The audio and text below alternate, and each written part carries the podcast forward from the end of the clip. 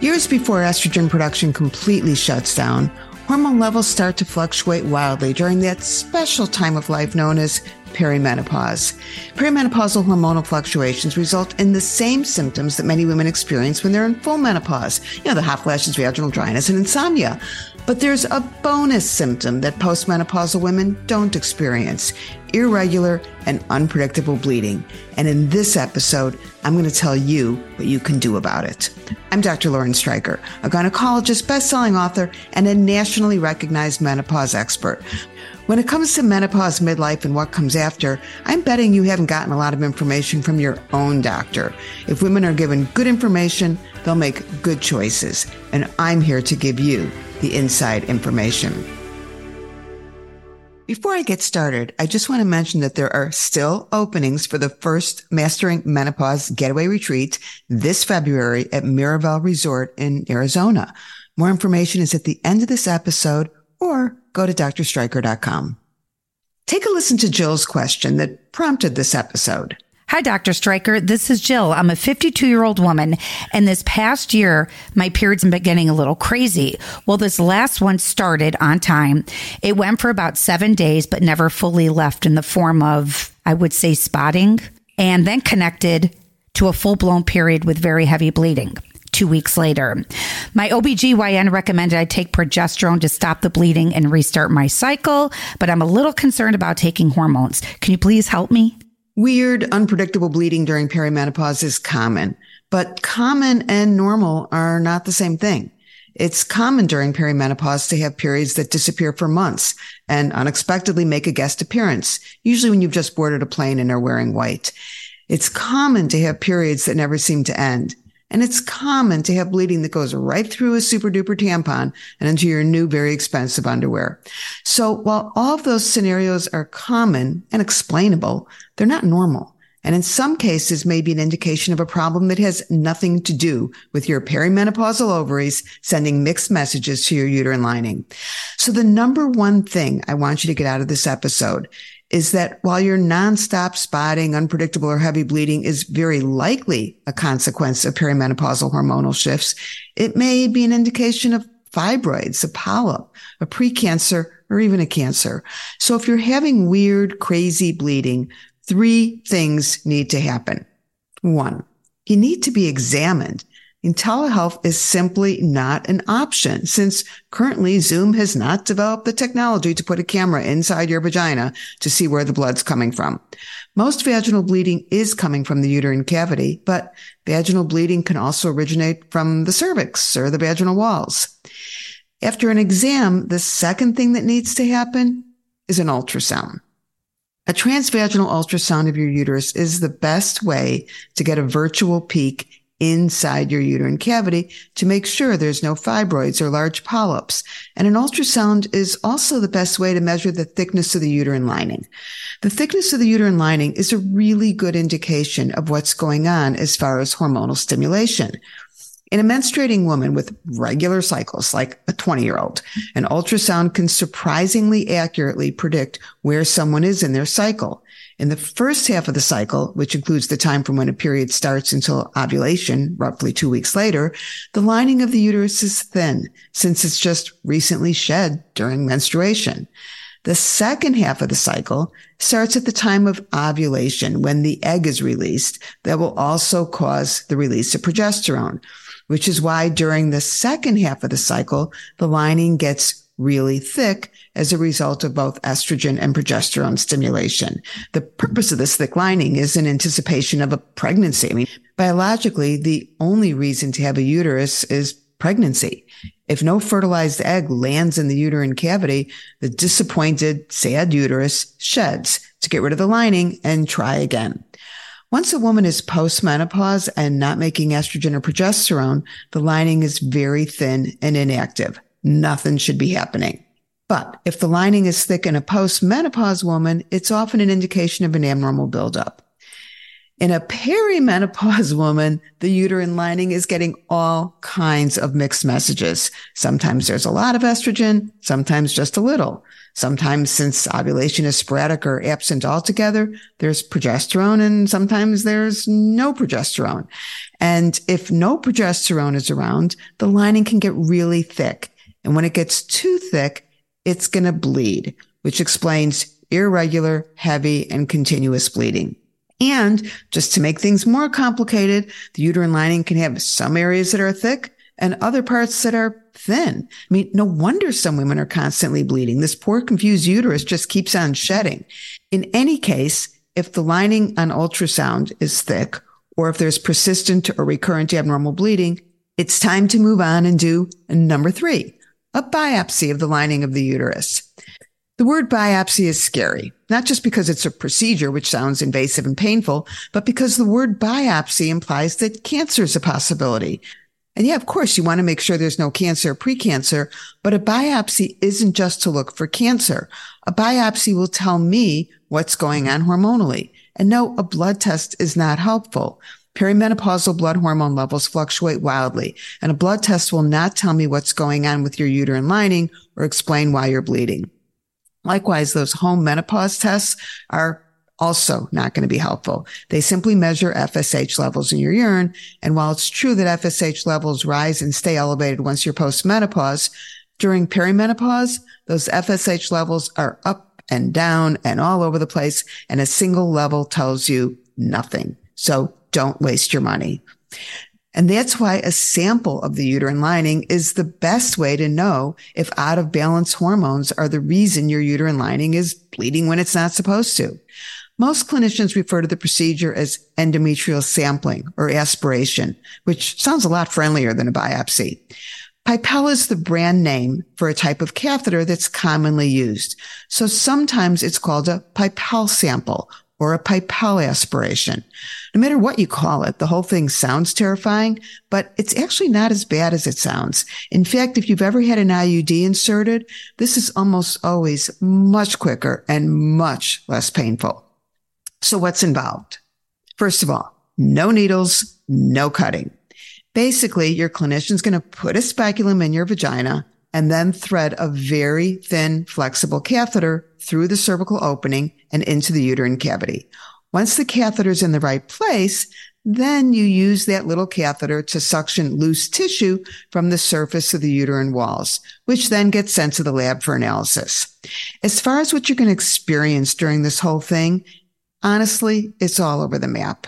Some women feel mild to moderate cramping. Some women aren't even aware that a sample is being taken. And then, yeah, there's the rare woman who has a lot of pain, but that's the exception, not the norm. And if you do have a hard time, it helps to know the bad cramping almost never lasts longer than 30 seconds. It just seems longer. Sometimes I have a woman who asks me to stop because it hurts so much. And unless I'm just a few seconds away from finishing, I stop. I'm not into torture. And there's always an option to do it with anesthesia if it's just too painful. Even if you were not told that is the case, there is always an option to do it with anesthesia. But for 90% of the women, the discomfort's very minimal and very quick. Now, keep in mind the women on social media who talk about how excruciatingly painful it was are the exceptions. Women who have no pain or minimal pain are usually not the ones posting about their experience. The difficulty of this procedure is often directly related to how tight your cervical canal is. Someone who's had at least one vaginal delivery has a wider canal. Someone who's never delivered vaginally may have a tighter cervical opening, which can result in more cramping. Sometimes the uterus is tilted sharply forward or backward, which can also make the thing a little more difficult. 400 to 600 milligrams of ibuprofen an hour before the procedure is a really good idea. I had one patient that had at least three pre-procedure martinis. Not such a good idea. I mean, most women truly have minimal discomfort. And if there's pain, it's short lived. In most cases, between the ultrasound and the uterine sample, the cause of the bleeding can be determined. In some cases, a dilatation and curettage, also known as a D&C, with a hysteroscopy is needed to get more tissue and to look directly into the uterine cavity. I get into the details of what's involved in that in my episode on postmenopausal bleeding. So the only thing I'm going to say about that right now is that a D&C with hysteroscopy is not routinely done to evaluate abnormal bleeding, but are only done if you don't get your answer from the ultrasound and office endometrial sample or if something needs to be removed that was seen on one of those tests, like a polyp. Okay. In any case, once the tissue is removed, it goes off to the pathologist who does a microscopic evaluation of the tissue and provides a report to the clinician who performed the biopsy. Now, a lot of women are told their biopsy was negative. Negative means there's no cancer, which is obviously good news, but there's a lot more information to get from a biopsy that will be useful. Is there an estrogen effect? A progesterone effect? Maybe a fragment of a benign polyp. The point is, is that once you get the result of your biopsy, you're going to have a pretty good idea what's going on. So let's assume that the cause of your bleeding is hormonal. No abnormal cells, no polyps, no growing fibroids. In other words, the bleeding is specifically a consequence of perimenopausal ovaries that are still making estrogen and either very little or no progesterone, resulting in irregular bleeding, heavy bleeding, or continuous spotting. I'm going to give you six strategies to deal with this bleeding other than wearing black and inserting a tampon every damn day. Option number one, progesterone. If your ovaries are not doing their job in producing progesterone, sometimes all you need to calm down the lining of the uterus and get the bleeding under control is to supply the missing progesterone. There are a number of different protocols, which range from taking oral progesterone pills daily to taking progesterone for a week or maybe 10 days every month. Some women take progesterone every two to three months. There's a lot of different ways to use progesterone to treat anovulatory and irregular bleeding. And I'm going to leave the nuances to your gynecologist. But the point is for many women, a hit of oral prescription progesterone easily solves the problem. Sometimes this is a short term treatment. Other times it needs to be continued until perimenopause morphs into menopause and your ovaries are no longer producing estrogen. There's really no downside to trying this strategy. Most women feel fine taking progesterone. Some women do have some bloating or feel a little down, but there's no long term issues. Option number two is birth control pills. Perimenopausal women are experiencing wildly fluctuating hormonal shifts. Estrogen levels all over the place. Progesterone's either not being produced or is being produced sporadically. The birth control pill supplies a steady dose of estrogen and progesterone. The pill is a convenient and effective form of perimenopausal hormone therapy and is a way of saying to the ovaries, you seem confused. So we'll take it from here for the time being. I mean, birth control pills should really be labeled hormone control pills. So often women complain that doctor just wanted to put me on the pill. For many women, it's not only the right thing to do, but also the best thing to do. So given that the pill is a form of hormone therapy, why not just start menopausal doses of hormone therapy instead of putting a 46 year old woman who doesn't need birth control on birth control? Well, two reasons. Some 46 year old women are still at risk of getting pregnant. Low fertility is not the same as no fertility. And menopausal hormone therapy is not contraception. Even more important, women who have fluctuating hormones and are still getting periods will often have irregular bleeding if they take postmenopause levels of hormone therapy because postmenopause levels of hormone therapy are too low to suppress ovarian function. That's right. The hormone therapy you take post-menopause is dramatically lower in strength than birth control pills. I can't tell you how many of my patients happily take birth control pills, but then have no interest in taking hormone therapy when they stop the pill because of the common misconception that the pill is safe, but hormone therapy is dangerous. Most women are pretty surprised to learn that their low dose birth control pill has far more potent levels of estrogen and far more potential side effects than menopause hormone therapy. You need the higher dose of a birth control pill to control abnormal bleeding during perimenopause. Hormone therapy is just not going to cut it. And contrary to what you may have been told, it's safe for low risk, non-smoking women to stay on birth control pills up to age 55. 90% of women are in menopause by their mid 50s, and then they can transition to lower dose hormone therapy. And no, you don't need to go off the pills periodically to see if you're still getting periods. If you transition to being postmenopause when you're on the pill, you'll never know it, but great. You don't need to know it. And it doesn't really matter, particularly since that pill is also going to control symptoms beyond the bleeding, like hot flashes and insomnia. And my advice is to take your pill continuously, meaning no fake pills and no pill free days. I mean, think about it. If you take birth control pills to control perimenopausal hormonal fluctuations, not only is it okay to skip the hormone free days, but it makes a lot more sense. I mean, the goal is to avoid hormonal fluctuations. And the best way to do that is to supply your body with the same amount of hormones every single day. Now, some women worry that it's medically a problem to not get a period on the pill.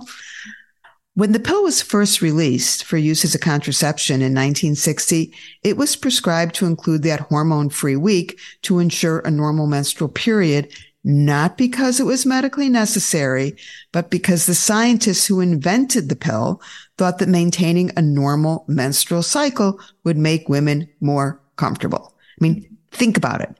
It was a group of guys that decided that women liked to get their periods. And so they designed the birth control pills so that they would continue to get their periods.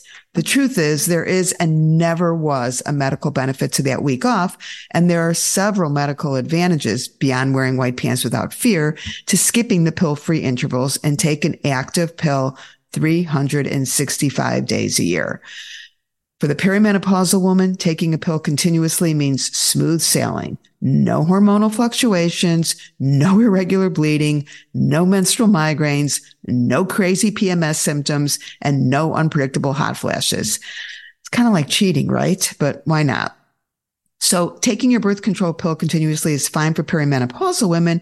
And by the way, it's perfectly safe for women of any age. So tell your daughters. This approach, of course, has the tampon companies in a total panic, but not everyone can or wants to take a birth control pill.